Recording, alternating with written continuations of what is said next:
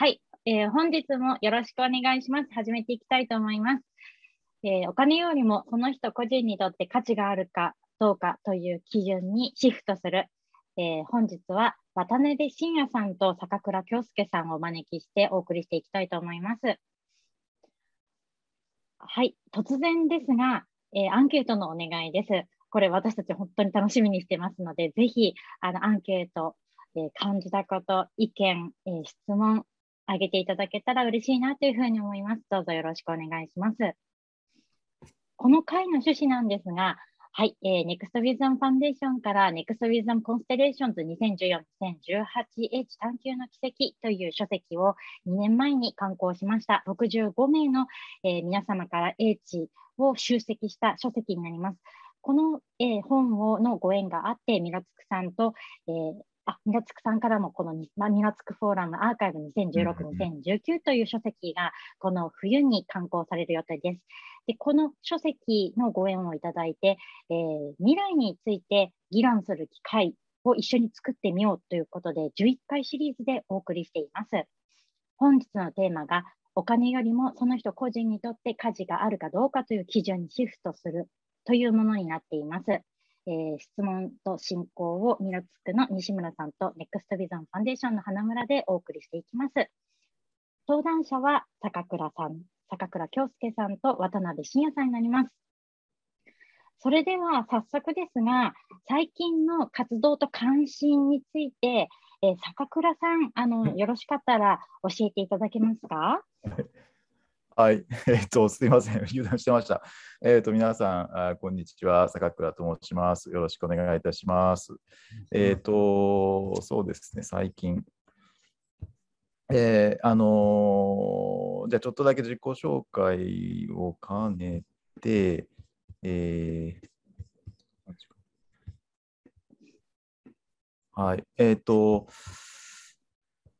なんか去年あの、すみません、私はあの都市大東京都市大学で、えー、教えていて、まあ、専門はコミュニティデザインとかコミュニティマネジメントっていうあの、えー、こう人の関係の中から街を変えていこうという、えー、テーマで研究して、まあ、コミュニティマネジメントっていう教科書を作ったりしていて、まあ、コミュニティって結構なんか人と人とがこう直接会う会っちゃいけないっていう去年今年すごくなんでしょうあの逆風というか、えー、逆にその命の方が大事なのであってねあのつながりとか、えー、交流みたいなものはけしからんってこう言われなくもないようなそういう社会で、えー、でまあ逆に私たちの分野だと、まあ、というよりかはそのつながりっていうこと自体はその人間の生存にとってあの必要不可欠なのであってその安易にそのつながらなければいいっていうこと自体が多分せあの死亡率を上げるし、えー、心のいい状態にもつながらないんじゃないかな。だけど、この状況の中でどんなことをやれるのかみたいなことを、まあ、やっていました。で、あの去年、この事例で振り返ってみて、最近、あのすごく私的にはすごく象徴的というか、あのびっくりするのが、えー、と実はあの新しいあの具体的な場を去年、今年、まあ、今年に、えー、2つ作りました。で1つは港区の芝というところにある芝の原っぱっていう場所で、あの芝の家っていう、まあ、地域コミュニティの居場所まあ、ずっと運営してるんですけれども、その延長で、このちっちゃいんだけど、この、えー、都心部に具体的にみんなが集まる場所をみんなで作るみたいなことを、まあ、やってき、えー、ました。であともう一つあの、私の大学が世田谷区小山台というところにあるんですけれども、その小山台の商店街のお店をリノベーションして、小山町リビングラボという名前なんですけれども、えーとまあ、みんなが集まる、まあ、町の中で研究をする、町のいろんな人と、いろんなステークホルダーと一緒にあの町のことを考えるような場所を作ろうみたいなことで、まあ、これも、ま、去年、今年ね、あのあんまりこう実践が思うようにできなかったんですけれども、ま、そんな中、リサーチをしたり、準備を重ねて、えー、と今、まあ、なんとなくできつつあるみたいな感じです。で最近感動したのが、このやっぱり具体的にこうラボ場を作るとあの、まあ、それこそ本当に予期せぬいろんなことが起こるなと。そしてこれオープンオープンイノベーション2.0ってこういうことなのかなって思うんですけれども、うん、あのこれ中学校でですね、えー、あのちょっと話話すと長くなっちゃうから、はしょると、えーと地元の本屋さんとか、あ今度今マンションを建てている事業者の人が、えーとその課題を中学生にか解決してほしいっていう総合学習の授業を設計して、でその授業の進行自体を大学生がやって、でその終わったらですね、実際に街でやってみようみたいな、今度は有志で集まってみたいな、そういう授業をやってるんですけど、あのこれ本屋さんのの提案をを中学生がしてくれて、あの雲の上の本屋さんっていうですね、本を一冊買うと、あの本屋の中が雲になるっていう、ちょっとよくわけわかんないと思うんですけど、まあなんかそういうのをやって、えーでその後えー、とそれどうだったのかっていうのをそのオンラインでちょっとみんなで話すっていう会をしたんですがあのこのでだからこう結構ちゃんと真面目なプレゼンっぽいことしてるんですが奥こう座敷があってこう座敷こんな状態でですね こう大学生と中学生が普通になんかここは誰誰かの実家かみたいな状態でいてであの実際にはその大学生中学生以外にも小学校の先生が面白いことやってるんだから今度だとしたらちょっとこう一緒にやりたいみたいなことで一緒にいたりとか、まあ、そんなようなことがま自然に起こる環境になっていて、えーちょっと面白いなって、えー思っています。大体近況報告はそんな感じですね。ありがとうございました。いや、写真から楽しさが伝わってきます。あ、では、えー渡辺さん、いかがでしょうか？はい。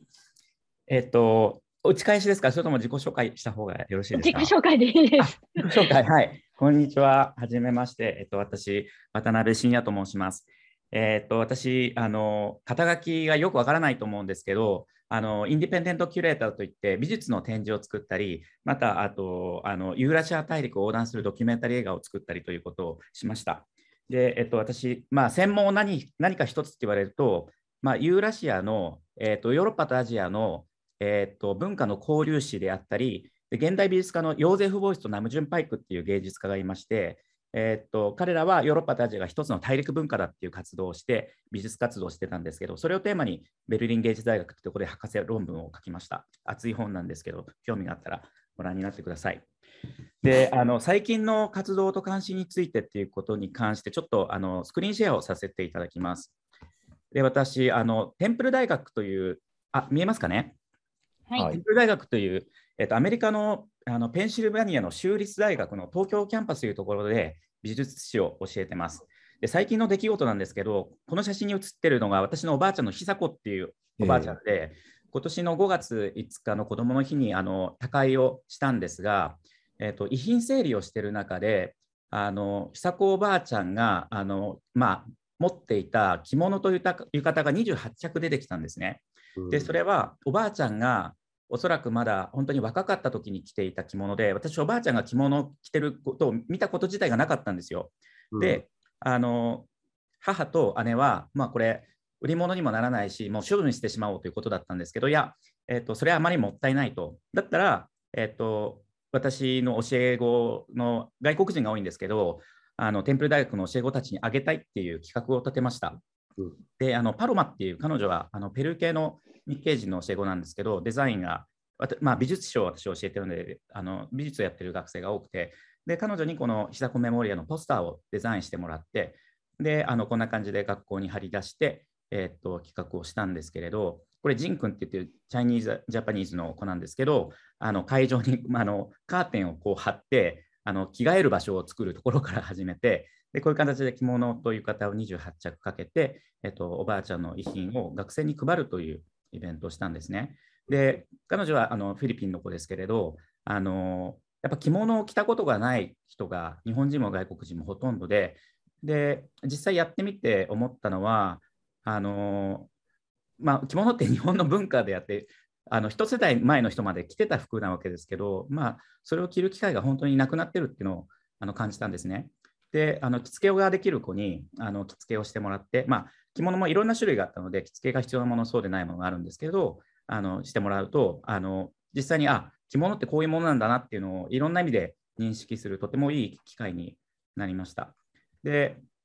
28着あるうち、1着も服だけ残して、あの全部こうあの学生にもらっていただけたんですけど、あの最後の5着になった時に、私、おばあちゃんがすごく喜んでる感じがしたんですね。で、なんか他界した人っていうのも、やっぱりその、なんていうのかな、心がつながってるなっていうのをちょっとやってみて感じました。で、この10日後にですね、えっと、私、最近本を出しまして、あのチャット、あのこれが Amazon のリンクなんですけど、ポニョあのポニョコード、崖の上のポニョに隠された宮崎駿の暗号という本です。でこの本、えーと、出版イベント11月25日にやって、Amazon では12月8日から取り扱いが開始するんですけど、えーと、この出版のイベントもあの同じテンプル大学で学生と一緒にあの作りました。で、えっ、ー、と、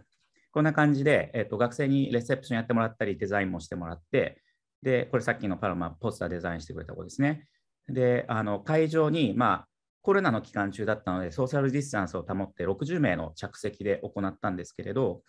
あのこれ私の母ですね、静岡から見に来てくれて、で、あのこういう感じでアジェンダも作って、で当日の様子は Zoom で、Zoom と,、えー、と Facebook で配信して、で司会と通訳もあのバイリンガルでやったんですけど、教え子たちにやってもらって、で、えー、と私がまあ著者スピーチをして、でこのカスミラとケンタっていうのは私の元教え子なんですけど、あの彼ら2人は私の授業を取ってた時あんまり仲が良くなかったんですね。で、あの授業の一環で宮崎駿監督の映画を1本見なきゃいけないっていうのがあって、で彼らは1人で見るのが嫌だったので、大学のあの空き部屋を使って一緒にポニョを見たそうなんですよ。で、それがきっかけで彼ら付き合い始めて、で付き合って2ヶ月半で結婚したんですよ。で、2ヶ月前にあの子供が生まれて、でもしよかったら、このポニョがきっかけだから スピーチをしてって言ったら、あの2人でやってくれて、であの彼女ドミニカの子なんですけど、英語で話して、旦那さんが日本語で通訳するっていう、ちょっと夫婦漫才みたいな感じで。うん、で、あの茂木健一郎さんのビデオレターとか、まあ、こういった形であの出版のイベントをやって、で、デザイナーさんが、まあ、デザインのあの言われを話したり、で、あの集合写真撮って、みんなでよかったねっていう感じになって、で、あの 細かい話ですけど、大学はあの本の販売ができないので、近くの喫茶店で本の販売をして、で、ここはね、あの宮崎駿監督のポスターがいっぱい貼ってる場所で、裏ここ思い出の兄のポスター貼ってますけど、そこで、えーと、サインをしてっていうことが、えーと、つい先日の出来事でした。っていうのが、ありがとうございます。はい、最近の出来事です。じゃあ、シェア止めます。はい、私もこの、うん、そう、この本めちゃくちゃ面白いです。うん、なんか、早く読みたいです。それ、はい、ぜひ読んでください。はい。はい、ありがとうございます。はい。そう、たくさんね、いろんな人が出てくるんです。はい、夏目漱石とか、えっ、ー、と、司馬遼太郎。まあ、崖の上のポニョって司馬遼太郎の坂の上の雲のおまんじゅうになってるんですよね。で、そういうのが分かると、暗号的な要素がすごく読み解けるっていうあのことをたくさん書いてるので、もしよかったらご覧になってみてください。はい、ありがとうございます。ではでは早速あの本題にも入っていきたいなっていうふうに思うんですけれども、どうしようかな、どうやって始めましょうかね？じゃあもう、えっ、ー、と、じゃあ私の方からお金よりもその人個人にとって価値があるかという基準にシフトするというテーマについて、何かこう、ちょっと肌感覚で感じていることだったり、思うことっていうのをちょもっと直接聞いていかいこうかなと思います。高倉先生、なんかこれについて思うことみたいなのがあったら、ぜひ、あの、一言いただきたいんですが。はい、急に大きいお話。そうそうそう。そうですよね。なんか、まあなんかこう、まあ、パッと聞いたときに、そのお金、お金が結構大事だっていう前提のあのテーマだと思うんですよね。お金よりも大事なことっていうのはそんなにないんじゃないかっていう、えー、考え方だと思うんですけれどもあのお金結構お金自体は結構大事でそのそれがこう実際に社会をこう回している部分があるので、まあ、無視できないし、えー、そういう意味であのえーまあ、存在に扱ってはいけない結構大事なあものだし概念だと思うんですけれども、えっと、なんかお金例えば日本円みたいなそのお金ってすごくこう価値の抽象度がすごい高く高くてそのなんか抽象的なこう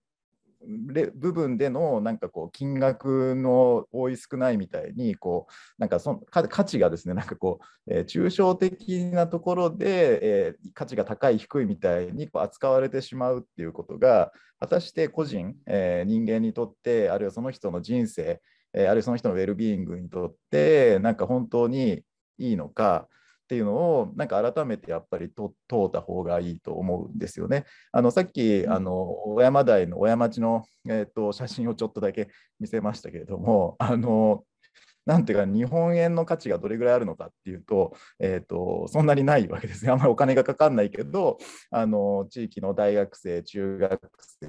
生、小学校の先生、えーと、本屋さん、事業者、商店街の人っていうのが、持ってるものは増えたり減ったりはあんまりしないんだけれども、その小山町リビングラボっていう仕組みがある、あるいは小山町プロジェクトって仕組みがあることによって、これまで通りの、えーと役割じゃない役割、えー、これまでとは違う関わりをすることによってそれぞれが持っている、えーと、いろんなものや悩みやできることがこう組み替わって、まあ、これまで起こんなかったようなことがまあ起こってるっていう、まあ、そういう状況だと思うんですね。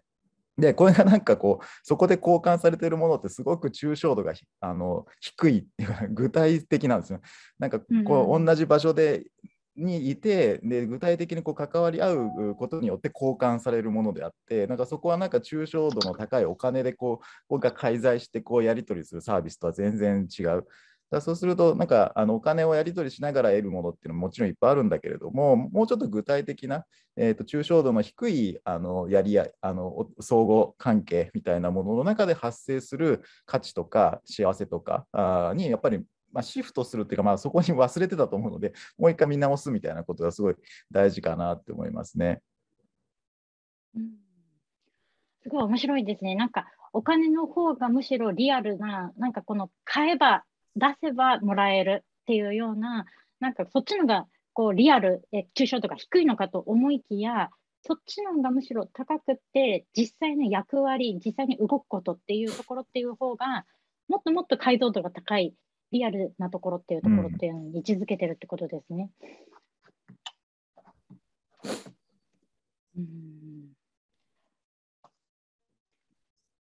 それについて、なんか、信也さん、思うことって、今のお話の中とか、なんか感じることっていかがですか？あの今、お話を伺いまして、あの坂倉さんと、坂倉さんと私も、坂倉さんと私考えていることはあのほぼ同じだなと思いました。で、うん、さんがやられてる活動っていうのも、場作りであったり、であの貨幣というのは基本的にあの交換可能な交換価値のものに対しての対価として支払われて、まあ、交換するためのツールなわけですけれど、えーと、おそらくその一番大切なものってそもそも買えないと思うんですよ。で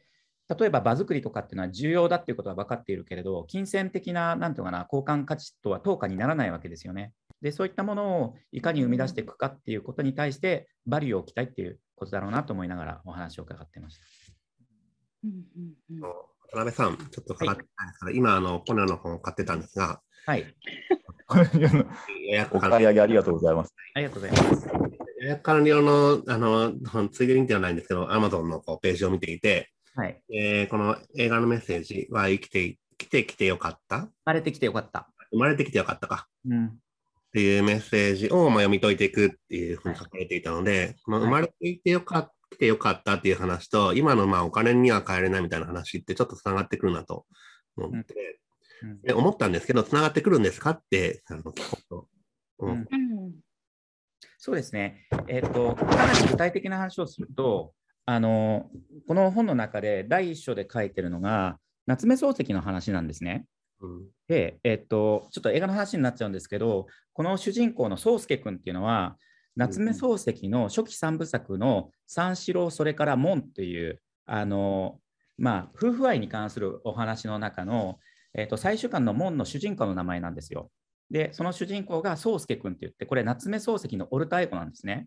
でえっと、その主人公の宗介は何をするかっていうと、親友の安田っていうのがいるんですけど、仕事の関係で満州に行くんですね。で、その時に自分の妻を置いていくから、あの変な男が寄りつかないようにって言ってことづけをするんですけど、最終的にその安田の妻を寝取ってしまうんですよ。で寝取った結果何をするかっていうと崖の下の家で、えーとまあ、静かに暮らしてるんですね。でも安田があのすごく危険な仕事をしてるっていう時に宗介はあのやむにやれぬ気持ちになってあの鎌倉の禅寺の門を叩くんですね。でその時に、えーと、禅のあの先生から出された考案があの武も未生以前本来の名目父と母が生まれる以前のあなたの本来の姿は何かっていう考案を出されてそれに対して解くことができない。で、えっと、初期三部作の中で、門っていうメタファーがたくさん出てくるんですけど、これは、えっと、生まれてきてから死ぬまで、つまり、えっと、女性の体から人間が生まれてであの死んでいくわけですけど、その門外にいる時間っていうものをいかに過ごすかっていう、まあ、あの漱石のあの小説の命題でもあったんですけど、それの現在形として あの宮崎駿はこれを作ってるんですよ。で、なぜこんなことを宮崎がやったかっていうと、彼自身はあの体が弱かったり、家族に迷惑をかけたことがあのたくさんあって、ちっちゃい時から自分は生まれなければよかったっていうことをすごい思ってたそうなんですね。で、そういった思いを抱えている人ってたくさんいたと思うんですよ。で、彼のこの作品に関しては、その自分が生まれなければよかったって思ってる人に対して生まれてきてよかったっていう肯定のメッセージを出したんだろうと。で、ここから先私の最近の論なんですけど、さだまさしさんのバースデーっていう曲があって、あの生まれてきてよかったっていうのはサビなんですよね。で、それもやっぱり生まれてきたことに対する、なんていうかな、不安っていうものに苛まれてる人に対して、いや、そんなことないんだよっていう肯定のメッセージ。で、それ、一言で言うと愛なんじゃないかなと思うんですけど、あの、まあ、そんなことかもか 思ってます。はい。石原さん、質問はもう一回お願いします。えあ質問質問はそのお金じゃない価値みたいなのがこうテーマに、それとこう生まれてきてよかったっていうのはなんかこう関連するんじゃないかと思ったっていうのが質問質問っていうかまああの感想みたいな話なんですけど、うん、えー、いやでもなんか今話を聞いていてなんかその役に立つとか何かこう価値をえー、提供するみたいなのと、お金ってこう近しい関係にあると思うんですけど、えー、なんかこう提供して対価としてもらうみたいな、あると思うので、で、なんか役に立たないと、なんかダメなのかみたいな。あはい、なのかなと、はい。はい、はい、はつまり役に立つっていうのはツールであるってことですよね。うんうん、で、まあ、カントの古典的な話をすると、その芸術目標は、えっ、ー、と、パーポスレスパーポスだと、それは目的なき合目的性。それは芸術っていうのは役に立たないんですよ。で、この役に立たないと何かっていうと、何かのためっていうツールにはなり得ない。なぜなら芸術をやること自体が目的化されてるからだってことですよね。そうすると、芸術はツールにはならないので、ツール的な交換価値は待たないけれど、かけがえのないユニークネスっていうものがあることによってそこに価値がある。で、そのユニークネスっていうものが2人以上の人に共有されたときに、オークションプライスで永遠に上がっていくっていう構造が生まれるわけですよね。なるほど。はい。交換不可能性がゆえに、そこに交換価値が生まれるっていう非常に逆説的なことですけど、まあ、命がけの飛躍っていうのが貨幣の本来的機能だとしたら、その命がけの飛躍のもうさらに向こうにあるところに芸術があるのかもしれないですね。うんなんか深夜さん節が炸裂し始めました。すごい、どんどん聞いていきたいんだけど、もう一個だけじゃあ聞いてもいいですか？はい、お願いします。ユニークネスっていうのが、その本本当にユニークネスかどうかっていうことって、はい、はい、すごいなんかこう終わりがないなと思って、うん、でもあのどこかでこれはユニークだってまあ人は感じるわけですよね。はい、で、まあ、どのあたりから感じるんだろうと。うん、これはユニークじゃないみたいな領域もみんな持ってると思うんですね。で、あ、これはユニークだって思い始めて、あ、これは超ユニークだって思い始めるんだけど、本当にユニークかどうかって別に証明されてないから、わかんないので、感性だと。で、なんかその感覚的に人がユニークを感じれるって何なんだろうと。うん、今も戻ってきてユニークって何なんだろうと思ったんです。で、もしなんかその、いや、まあ、普通はね、みたいな話とか、もし何かあるんだったら、はい、伺いたいなと。はい、あちょっとだけ話ずれますけど、私、ニューヨークでアートギャラリーのマネージャーを2年間やったことがありまして、でその時にあの美術の市場の中でユニークピースとエディションピースとマルティプルっていう考え方があって、うん、で、マルティプルっていうのは、例えば、えーと、この本、私、初版1200部すりましたけど、うん、えっ、ー、と、まあ、オープンエディション、その数をあの限らない、たくさんのマルティプルを作ることによって、安価にこの作品を届けることができる。で、これはあのフルクサスっていうあのアバンギャルドのアーティストたちが作ったあの、まあ、ジョージ・マチューナスっていう人が考えた非常にまあ共産的なそのなんていうのかな定価で安い値段で多くの人にあの作品を届けるっていう概念が最初にあるんですけど、でもう一つ、エディションピースっていう、エディションっていう考え方があって、でそれは写真家が写真を作りますよね。で、その時に、大体よくあるのは、あのミディアムサイズとラージサイズを作って、ミディアムサイズはエディション10、この写真サイズは10枚作りますと。で、ラージサイズにすると、エディション5とか3にして、プレミアム的な価値をかけ作って、これもう世の中に3つしかないと。うん、で、このエディションにはそれだけの価値があるって、マルチプレミアムが高くなるわけです。うんで、究極的に一番価値がないユニークピース、これ絵画なんですよ。うんなぜかっていうと、絵画1点しか存在しない。で、ユニークっていうのは1点しか存在しないっていうことですね。で、そのユニークネスっていうものをどこに価値を置くかっていうことは物理的なもの、外見的なものがあると思うんですけど、それはまたちょっと厄介な話になるかなと思います。なるほど。厄介の方が聞きたかったんだよなって今、うんうん、そうそうそうそう。ユニークネスうんい。やーどこかなら、どこからユニークですか？なんでしょうね。それ仕事して聞かないでくださいよ。え、反対にでも坂倉さんにもお伺いしたいです。このコミュニティの中において、その居心地の良さっていうのって、ある程度のその自分のユニークネスっていうのが確保された時なのかな、もしくは、その、うんユニークネスっていうものっていうのから解放された時にコミュニティにおいて喜びを感じるのか、なんかそこら辺ユニークっていう言葉とコミュニティの中での幸せっていうのをちょっとお伺いしたいなと。そうですね。あのなんかこう、えーまあ、存在しているっていうこと自体をちゃんちゃんと実感されるとか認められるというか尊重されるというか受け入れられるみたいなことがなんかベーシックにというか本当にベースにあるってことがすごい大事だと思うんですね。まあ、あのコミュニティも長い目で見たらいろいろ変わっていかなきゃいけないしあの問題にこう対応しなきゃいけないしいろんな新しい価値を作っていくみたいなそういうのもあるけどあのでもまあなんか最初からそれしか目指さないみたいな そしてそれのためになんかに一人一人がその、ね、道具的にこう役に立つかどうかでこう、えー判断されるみたいなのやっぱり苦しいですよね。であのユニークネスってことで言うとあの芝の家っていう場所をずっと運営していてあのもう14年目になるんですけどあのまあなんか普通に本当に、えー、と赤ちゃんからお年寄りまで、えーいろんな人がまあ毎日、えー来たり帰ったり、えーしているっていう場所なんです。説明しづらいんですけどあのでまあなんかなんていうんですかね、芝の家のこう味わいっていうのは、そのなんか今日はこういうことを計画しようとか、えーそういうことではなくて、まあなんかとにかく誰でも来てもいい場所をオープンしていますと。で、来た子来た人、あるいは起こることに、まあ伴走していきましょうと。で、今日のゴールはあそこだからそっちにこう向かわせようみたいなことあんまりせずに、えーまあ、起こることを受け入れっていう、その人のありようを尊重していく。まあ、ちょっとなんかこう、この人とこの人、えーね、えー紹介してみようかなみたいな少し介入はまあしなくはないんだけれども、まあ、そんなこんなで、えー、とす時間が過ぎていくんですね。でなんかあのいいんですよそれが結構。あのなんて一個一個は別にすごい特殊なことが起こるわけじゃないですね。あの世界なんていうか世界で初めてここで起こったみたいなことはあんまりないし、えーとね、あのこれまでの歴史アートの歴史の中で、ね、初めてこういう表現をあの俺が作ったのであるみたいなそういうそういう意味でのユニークさっていうのは多分あんまないんですけどだけどなんか今ここにいて何が起こるかわからないっていうそういう時間の過ごし方をしていくと今ガラってこう入ってきた人がたまたまスイカを 抱えてきたので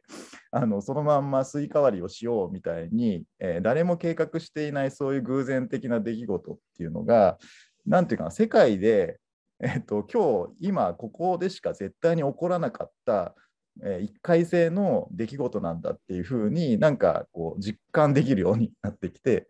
であここにいてよかったとか、えーこの出来事っていうのはもう他には絶対にないし今後二度と起こらないっていうふうにそういうふうにこう、えー日々をこう過ごせて過ごせるなんか,、えーなんかそれがすごくあの構成されない時間の味わいみたいな言い方をするんですけれども、えー、とすごくいいな。でなんか本来コミュニティってちらが見つかりました。なんごで急に？なんで急にシリーが話しかけてくるのかわからないんですけど。えっと、失礼しました。なんだっけ？あの、という、なんかその、えっ、と、えーなんかやっぱりそのコミュニティって その何かのためにとかその、えー、と結果からこう振り返って、えー、と今を作っていくというよりもなんかここにある物事が起こっていくように起こっていくっていうふうにこう付き合っていくことによって、えー、とこう生き生きとした時間っていうんですかね、えー、がとも共にできる、まあ、それゆえにその自分が本当ユニークな存在として、えー、認められるし受け入れられる世界に受け入れられている感じがする、まあ、それ結構いいんじゃないかなと思いますね。まあ、なかなかね、都市部でそういう時間の過ごし方って難しいです。あでもあじゃちょっと先にお話、うん、あの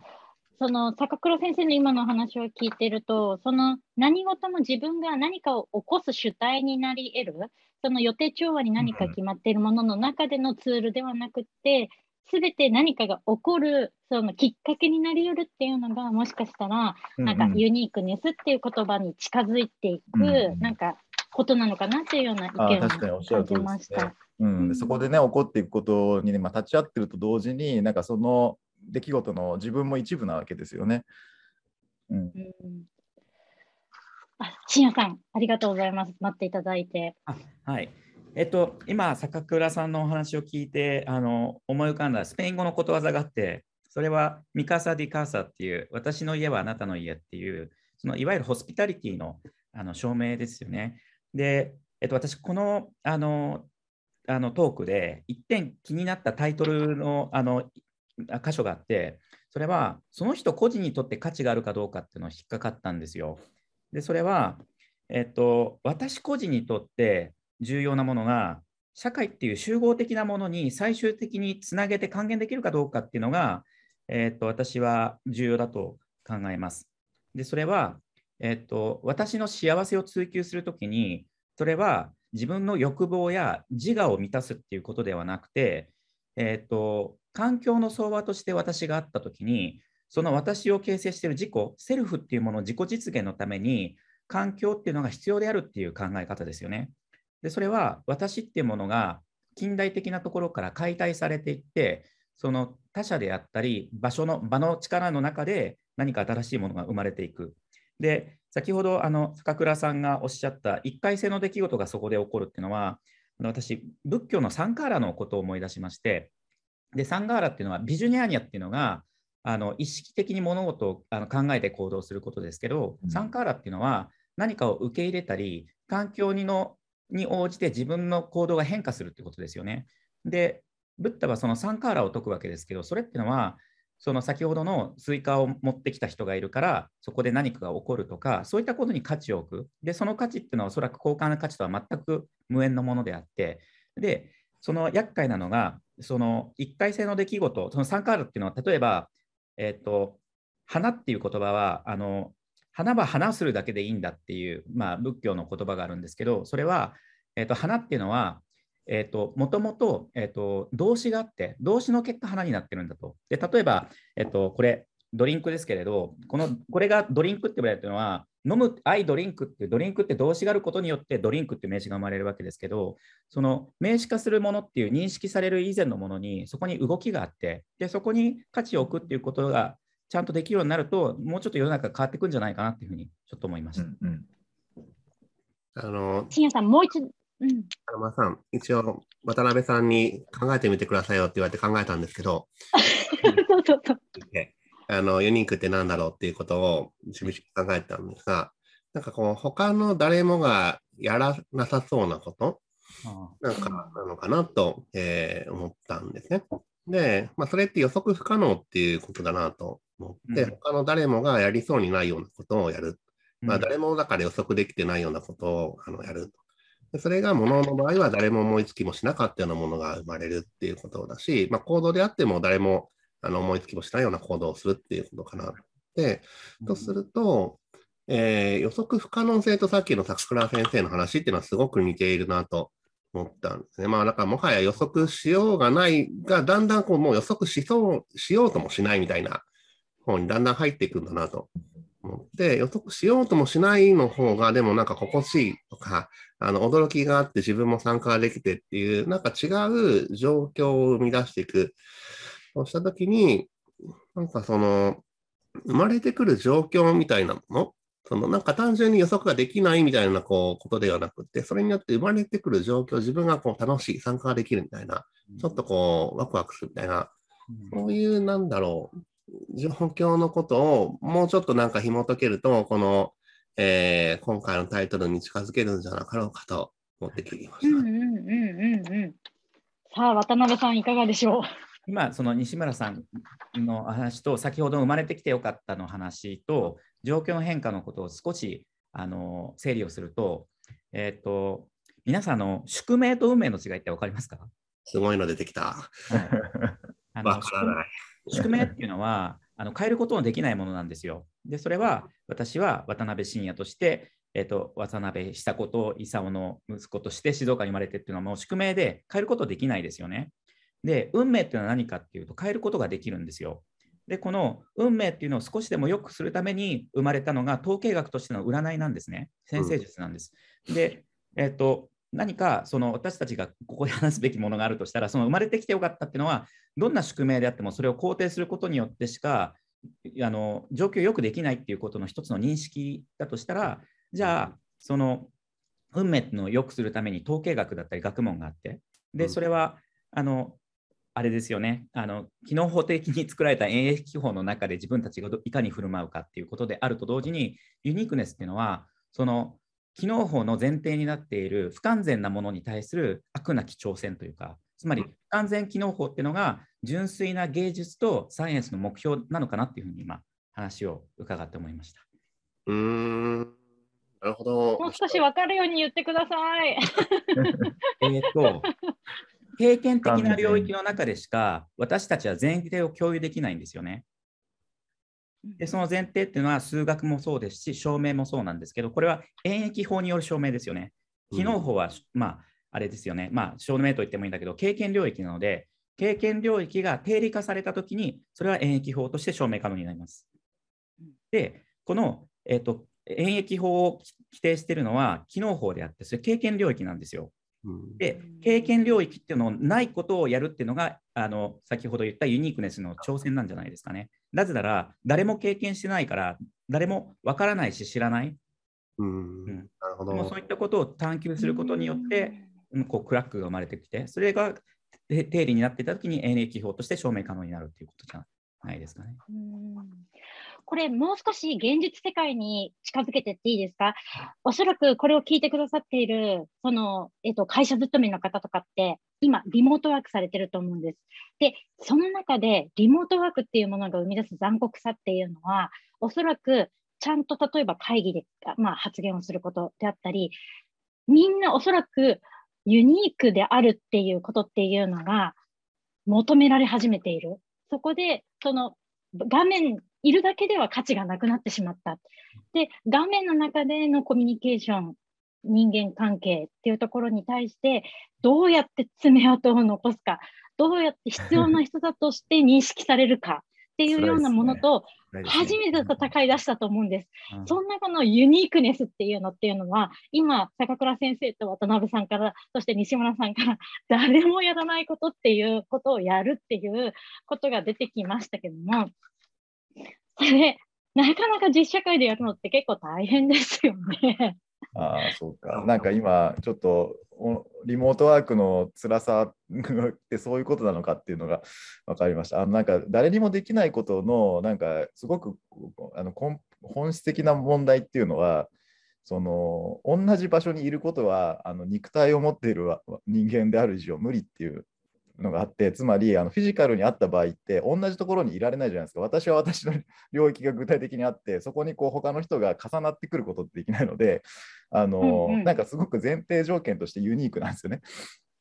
ユニークというかアイデンティティとか自分の領域というのがせしっかりこうあって、まあ、何もしてなくても発言しなくても貢献しなくても肉体としてあるっていうそういう存在の仕方があってそれが場に影響を与えていたり貢献してたりってことがまあできるんですけど、まあ、能力はあんまり問わない存在の力みたいなのがあるんだけどオンラインだとそれすらそれがなくなっちゃうので役に立たない以上はいるいないも同然みたいな過酷ですね。うん、そうかなんですよ、ね。絵画の話にちょっと似てる気がしますね。なんかうん絵画が一点性があるっていうのは、うん、まあ、なんだろう、全く同じもの2個作れって言われても、それはまあ無理ですみたいなことですよね。で、それはまあ無理ですの、あ、でもまあちょっと違うか。高倉先生のはもう少しなんか場所みたいな話が入っているのか。だからその、あそうですね。なんか絵画の絵画の場合はそのものとしての絵画はキャンキャンキャンバスの上にその、えー、と絵の具が乗っかっていて、えー、と なんかそれそれはその書かれている内容とか以前にものとしてこうあってでなんかそれはなんかこうオリジナル感あるじゃないですか。だからそのイメージになっちゃうとなんかそれがこうねがぜ薄れてしまって、えーまあ、イメージってそのデジタルのイメージとかそういうそのねその抽象的なその絵絵というなんかその模様っていう意味で言うとなんかがぜ心もとないっていう なんか人間にもさそのキャンバスがあってその絵の具の部分ってあるじゃないですかみたいなだけどオンラインだとそこはもうなんかなくていいみたいな感じが辛いなって思います。うん。なるほど。うーん。何でしたっけ？すみませんねあの。ちょっと思いつきでずずれちゃったのかもしれないです。いえいえいえいえ、でも、私も議論止めちゃったかしら。まあでも坂倉さんがおっしゃった、やっぱりその人間は肉体を持っているっていうのはとても重要な話で、で、例えば私、先ほどあの出版記念パーティーの話をしましたけど、あの、あれ私やったのは、自らのエゴを満たすためにやったわけではなくて、もちろん自分が書いた本を読んでもらいたい企画としてやってるんだけど、もう一つは、あの今、コロナが始まって、大学がやっぱりあんまり機能しなくなってるところがあって、でそれは4年間の大学の期間のうち2年間がイベントがないわけですよ。うんで、その学生の4年間ってすごく重要な貴重な時間なのに何もできずに終わっていくのは残念だと思って、で私はあの学生に、もちろん通訳をやったことも学生に通訳やってみない。で、その時にちょっとみんなでおしゃれして、いい格好して、あの人をウェルカムして、ホストやってみようよっていうのは、あのすごく彼らにとっても良かったと思うんですね。で、うんイベントが終わった後に食事行った時も、ものすごくみんないい顔をしてて、で、その時にさっきのあの人が集まる家じゃないけど、そういう場作りはできたなと思ったんですよね。で、そその場所を作れたことに私はやっぱり幸福を感じたし、なんか人をやっぱ幸せになるために生きてると思うから、なんかそれを目標にした時に、そのお金ではなくてっていう話に戻るのかなっていうふうに思います。うん。うんうんうんうん。そっか、ユニークネスっていうのと、でもやっぱりちょっと場のリアルっていうところに存在するっていうのっていうのは、ちょっとやっぱり根づか根深そうというか、つながりはあるのかって今ちょっと、さっきのね、あの、占いの話が僕はすごい面白くて、あの、言ってしまえば、占いが目指していたことと科学で目指していることっていうのは、ほとんど一緒だっていうえーことだと思ったんですけど、まあ予測をする。で、あの、それに対してでも何かこう違いは、えー作っていけるだろうと。うんで、でもなんかそれはまだ現れてないものっていう意味でのあの似た感じだったんだけど、今はその現れた時の意味みたいなのが、そのイベントであったり、その場の話なのかなと思って、こう現れてしまった時に、そこになんかもう違うカテゴリーがあの横には並べれないようなあの存在感があるんだなと思ったんですよね。だからこう、イメージ、まあ、思考の中でいろいろできる世界で、どれだけ頑張ろうと、そのもうそこに存在したっていうこととは比べようがない、そのカテゴリー自体がもう違うものとしてあの登場するんだなと。思って、うん。なんか、さっきそのユニークはその誰も成し得ないっていうか想像もしないようなことみたいな話だったんだけど、想像の中で想像しないことを想像しても仕方がないみたいなことでもあるのかなと。うん。想像してるだけだと、なんだろう、まあそういうのもあるよねみたいな、えー話にしか、えーならないのかなと。で、やって初めてそのユニークであるっていう、もしくはこう存在して初めてユニークであるっていうことになってくるのかなって思いました。なんか全然こう煮詰めていないので、なんかふわっと思ったことみたいになっちゃいましたけど。うん。うん。あと、深夜さんがさっきおっしゃってた、そのその人個人にとって価値があるかという、その基準っていうのに対して、ちょっとおっしゃってたことを、もう一度ちょっとお伺いしてもいいですか？なんか、それが公共性との関係性？でとても重要な話で、えーと、その人個人にとって価値があるかどうかっていうので、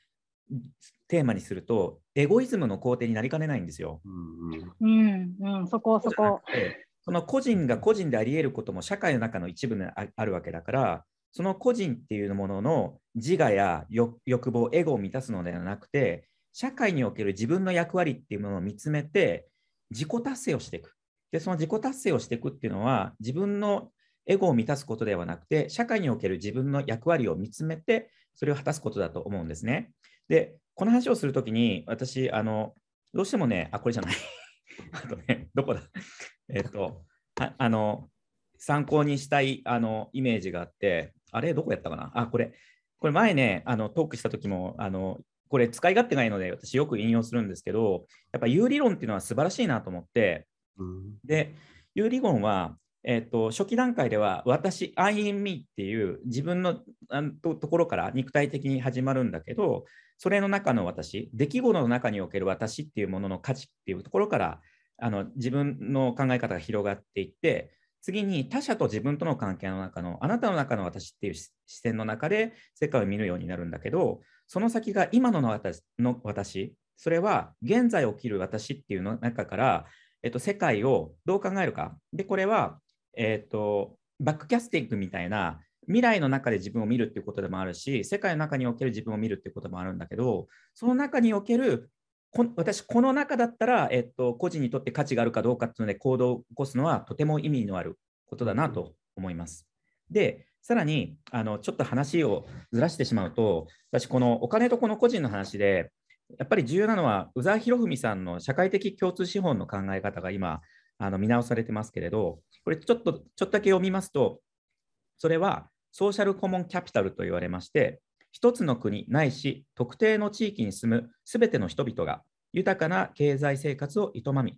優れた文化を展開し、人間的に魅力ある社会の安定的な維持を可能にする自然環境と社会的装置なことだと。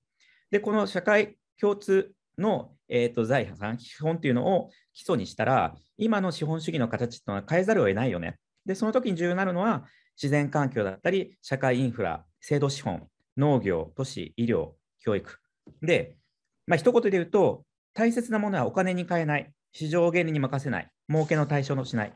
で、これはね、実はヨーゼフ・ボイスの夢と一致していて、彼は、えー、と資本資本主義の資本ではなく、本来的な資本は何かって言ったときに、それは人間の想像力だ、創造性、物事を作るクリエイティビティだったんですね。これ、一言で言うと、人を大切にする社会を作るってことだと思うんですよ。で、それが、そのお金よりも個人にとって重要なものだとしたら、私はそれ大賛成です。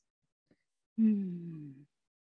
あこう私がいいとか私が欲しいみたいな、そういう好きみたいな方向性だけで言ってしまうと、はい、うんこの人にとってはいいかもしれないけど、周りにとっては旗迷惑だみたいな、そうですね。なりかねない、ね。でもその人の、まあ、いいっていう前提条件が変わっていって、はい、今の中の私において、その自分に何だかな、こう、認めていけるような感覚を作る意味でのいい好きだっていう話であると、他の人のいい好きだと、まあ、共有しやすい。うん、うん。その、さらに、していくのかな。うん。そこですごく大きな矛盾になるのが、人間が肉体を持ってるってことなんですよね。うん。人間は肉体が持ってるがゆえに生存欲求があって、でその中でじでエゴも満たすわけだけれど、そのあの私の今の中の私になった時に自分の肉体から一旦離れなきゃいけないんですよ。で、うんこれって本当に矛盾なんだけど、でもその時にやっぱり想像力とか芸術っていうものが価値を持ってくるんじゃないかなっていうふうに私は思いますね。う。うんんここで芸術が価値を持ってくるっていうのはすごく面白いね。その、さっきのツールじゃないって最初に渡辺さんがおっしゃったことと通じてくるのかなと思って、芸術はツールとして作られていない存在だから芸術ってあり得ると。うん。なんだすると、なんかこう、そもそもそれ生存しようとしてないよねみたいなところがうん。に対してちょっとあるなと思ったんですけど、でもそういう存在だからこそ、そこに感じる価値っていうのは、あの生存とは全く関係ないところで感じる価値に近づいていけるのかなと。うんでちょっとだけ話ずれるんですけど、ハンナ・アーレントが面白いことを言っていて、それは、えっと、社会的に阻害されたアイアイソレートっていう考え方と、ソリテュードっていう考え方の違い。で、それは、社会的に阻害された状態は不幸だけど、ソリテュード、自ら好んで一人になって何かをしたいっていうのは全く価値が違うよっていうことを言ってるんですね。で、芸術家ってこのソリテュードの存在なんですよ。スタンダーローンで、それこそ誰もやってないことをしなきゃいけない。で、その時に新たな価値が発生するんだけど、そうじゃないアイソレットの状態が生まれやすいのが近代社会だと思うんですよ。で、それがリモートワークの中における不安であったりするんじゃないかなと今ちょっと話しながら思いました。うんうんこれ、坂倉さんの中で、おそらくその渡辺さんの話をつなげていくと、その一人一人っていうところっていうのが、そのまあ、ウェルビングの話かもしれないです。一人のそのウェルビングの追求、一人のウェルビング、まあ、対立することもあるっていう中で、その私たちっていうところっていうのを作る、その仕組みみたいなところで何か考える仕組みの、なんかこの肝みたいなのってなんかありますか？あそうですね、まあなんか、えーなんていうのかな。あの、みんなが自分のやりたいことをやり始めたら、大混乱になって収集がつかないみたいな、あー まあ、だからちょっと我慢しようみたいな、そういう社会の作り方を、まあ、我々はしがちなんですけれども、まあ、そもそもあの民主主義はその なんかごちゃごちゃになってから始まるんだと思うんですよね。それぞれの主張をして、ででもなんかぜ全部無理じゃないですかっていうのが分かった上で、時にそのじゃあどうすんのっていうのが多分民主主義ですよね。で、なんかそこまでいかないで、なんかちょっと、あのー自粛したりとか遠慮したりとかしてるもんだから、なんかこう、それを踏み越える人がバッシングされるみたいな社会になっちゃってると、まあ、思うんですよね。で、でそのなんか社会の作り方うんぬんっていうよりも、それで本当にあなた幸せでしたか？みたいな、あなたいい状態なんですか？みたいなことを、まあ、問われてるんじゃないかっていうふうに思っていて、で、その、うん、なんかそうか、これ、これを、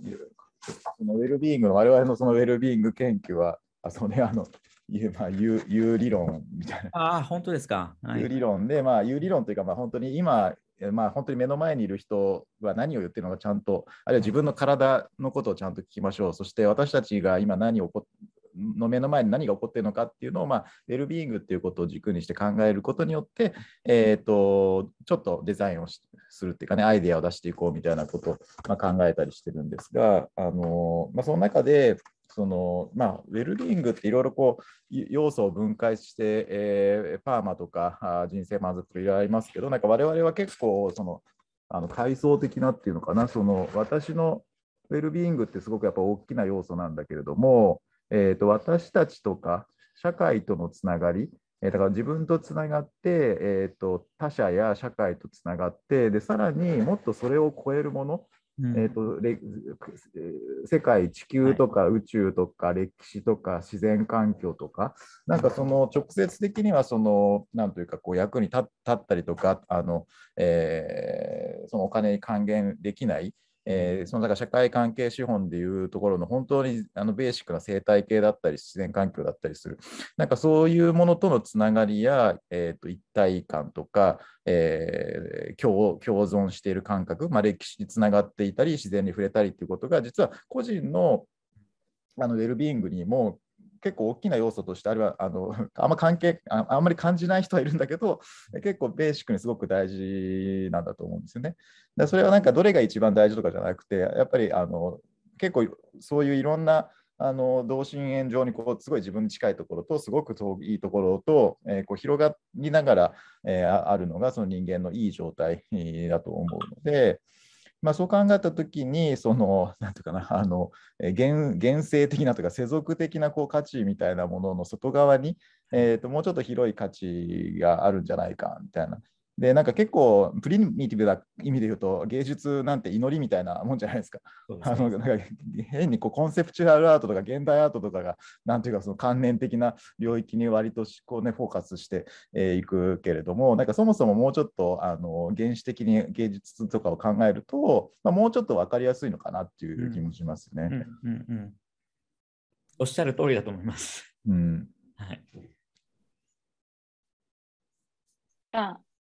面白いなと思うのは、その今はあの深夜さんの話では、アートっていうものが入ることによって、ちょっと私の認識が違ってたら言ってください。あ入入ることによって、その自分っていうところっていうのから、また公共性みたいなところにつながりやすくなるきっかけになるっていう何か仕組みでもあるってことですか？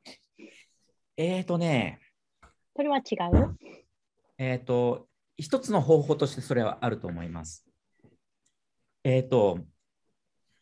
なんか学問であったり、哲学であったり、芸術ってな、みんな入る度は違うんですけど、全部中つながってるんですよね。音楽もそうだし、スポーツもそうかもしれないけれど、で、そうだな。うん。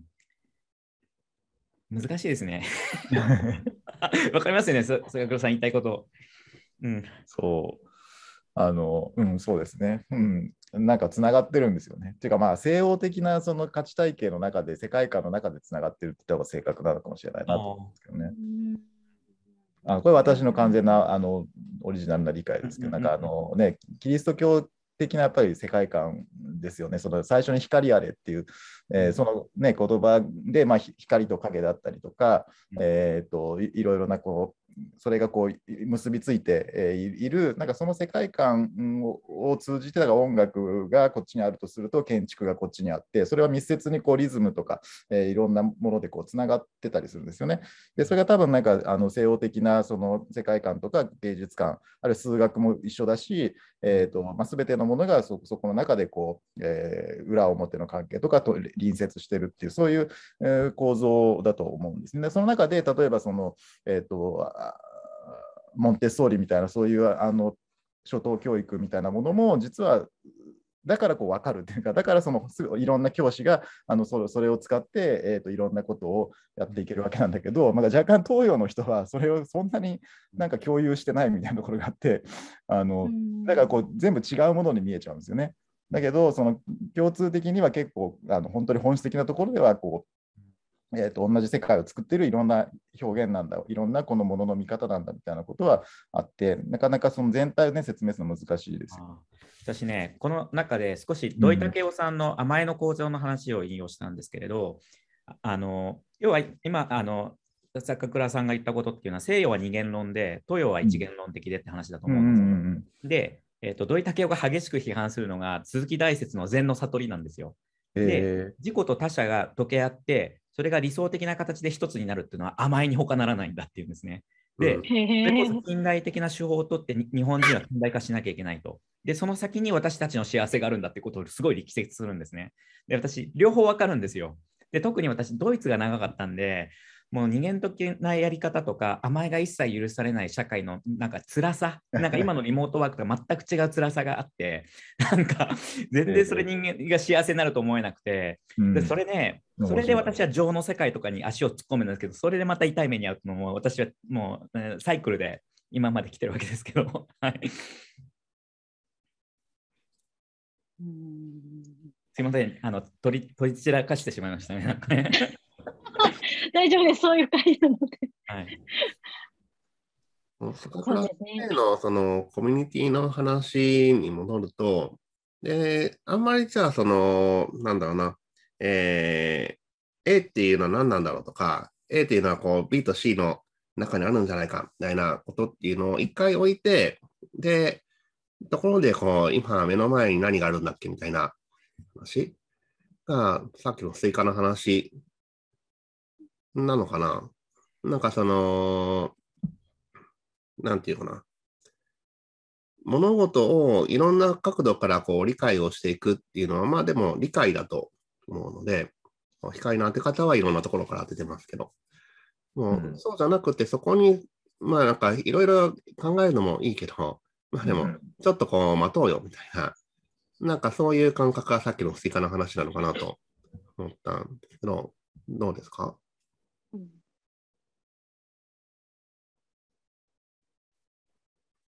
そうですね。あの、多分そう、そうだと思います。あの、えっ、と、パッとスイカとか、スイカ割りみたいな、スイカ割り楽しいみたいな、そういう、えーなんでしょう、判断する、解釈する、えっ、と、すでにあるフォルダーにポコポコあの性急にこう入れると、なんというか、どんどんどんどん、あの、まあ、よくあることだよねっていう、その、えーその起こっている出来事を、えーに意味を与えて理解して処理するみたいな風に入ってっちゃって、でだけど、まあ、別にそれ、ね、これスイカ割りであるっていうことは、あ気にせずにその出来事、現象に、えー乗っかっていって、で、その出来事と私がこう一緒にあるっていう状態が、まあ、大事っていうか、なんか、その感覚を、まあ、ちょっとだけ携えつつ社会生活を送るみたいな、えところがこうなんというかなんだろう現代的な生存のなんかコツなのかなと思います、うん。思いましたうん今西村さんに言われて。うん。でもなんか今の聞いてて、多分自分ごとするのが早くなってくんでしょうね。隣で追加割りしてて、何やってるんだよっていう、そのさっき坂倉先生がおっしゃった1と1が本当にやりたいことやりまくってたら全然この収集つかなくなるっていう現状が本当なら理論的にはあるんだろうけども、おそらく誰かがスイカ割りをしてたら、それ、スイカ割りっていうのとは違う何か関わり方でスイカに何か向き合う人たちがいっぱい増えてきてって、なんかこの自分語とかが、うん。その中での意味合いを作り、行動をちゃんと自分の中で持つっていうのが、なんか、ナチュラルにこうサイクルが始まってるんだろうなっていうような気がしました。うん。い今のスイカ割りの話でね、思い出した終わるかなあ終わりましょうね。お願いします。あのスイカの話とその家の話ってあの遊びっていうのがとても重要なキーワードになるんじゃないかなってちょっと思ったんですね。で、えー、と私、映画、まあ、失敗してしまった映画のプロジェクトで奄美に手配りしてたんですけど、公民館ってあるじゃないですか。で、うん奄美は公民館が非常に重要な場所なんですけど、公民館っていうのは近代的な名前で、それ以前どうやどう呼ばれてるかっていうと、愉快場っていうんですよ。うーえん。ー愉快なことをする場なんですね。で、それが近代化したのが公民館なんですよ。で、愉快場って私すごいいい名前だなと思って、で、なんかその愉快場っていうのは、近代的な制度からやっぱ排除されてしまいがちなんですよね。でも愉快場があった方が絶対人は幸せになるんですよ。っていうことをちょっと今思いました。まとまりますよね、エミさん。あら、あさい いや、ばっちりでした。お金よりもその人個人にとって価値があるかという基準にシフトする。最後は遊び場、愉快場というあのキーワードが出てきました。ありがとうございます。では、あの、今回のイベントを聞いて思ったこと、えー質問、ぜひアンケートに答えていただければなというふうに思います。はい。では、次回の、えー告知もちょっとさせてください。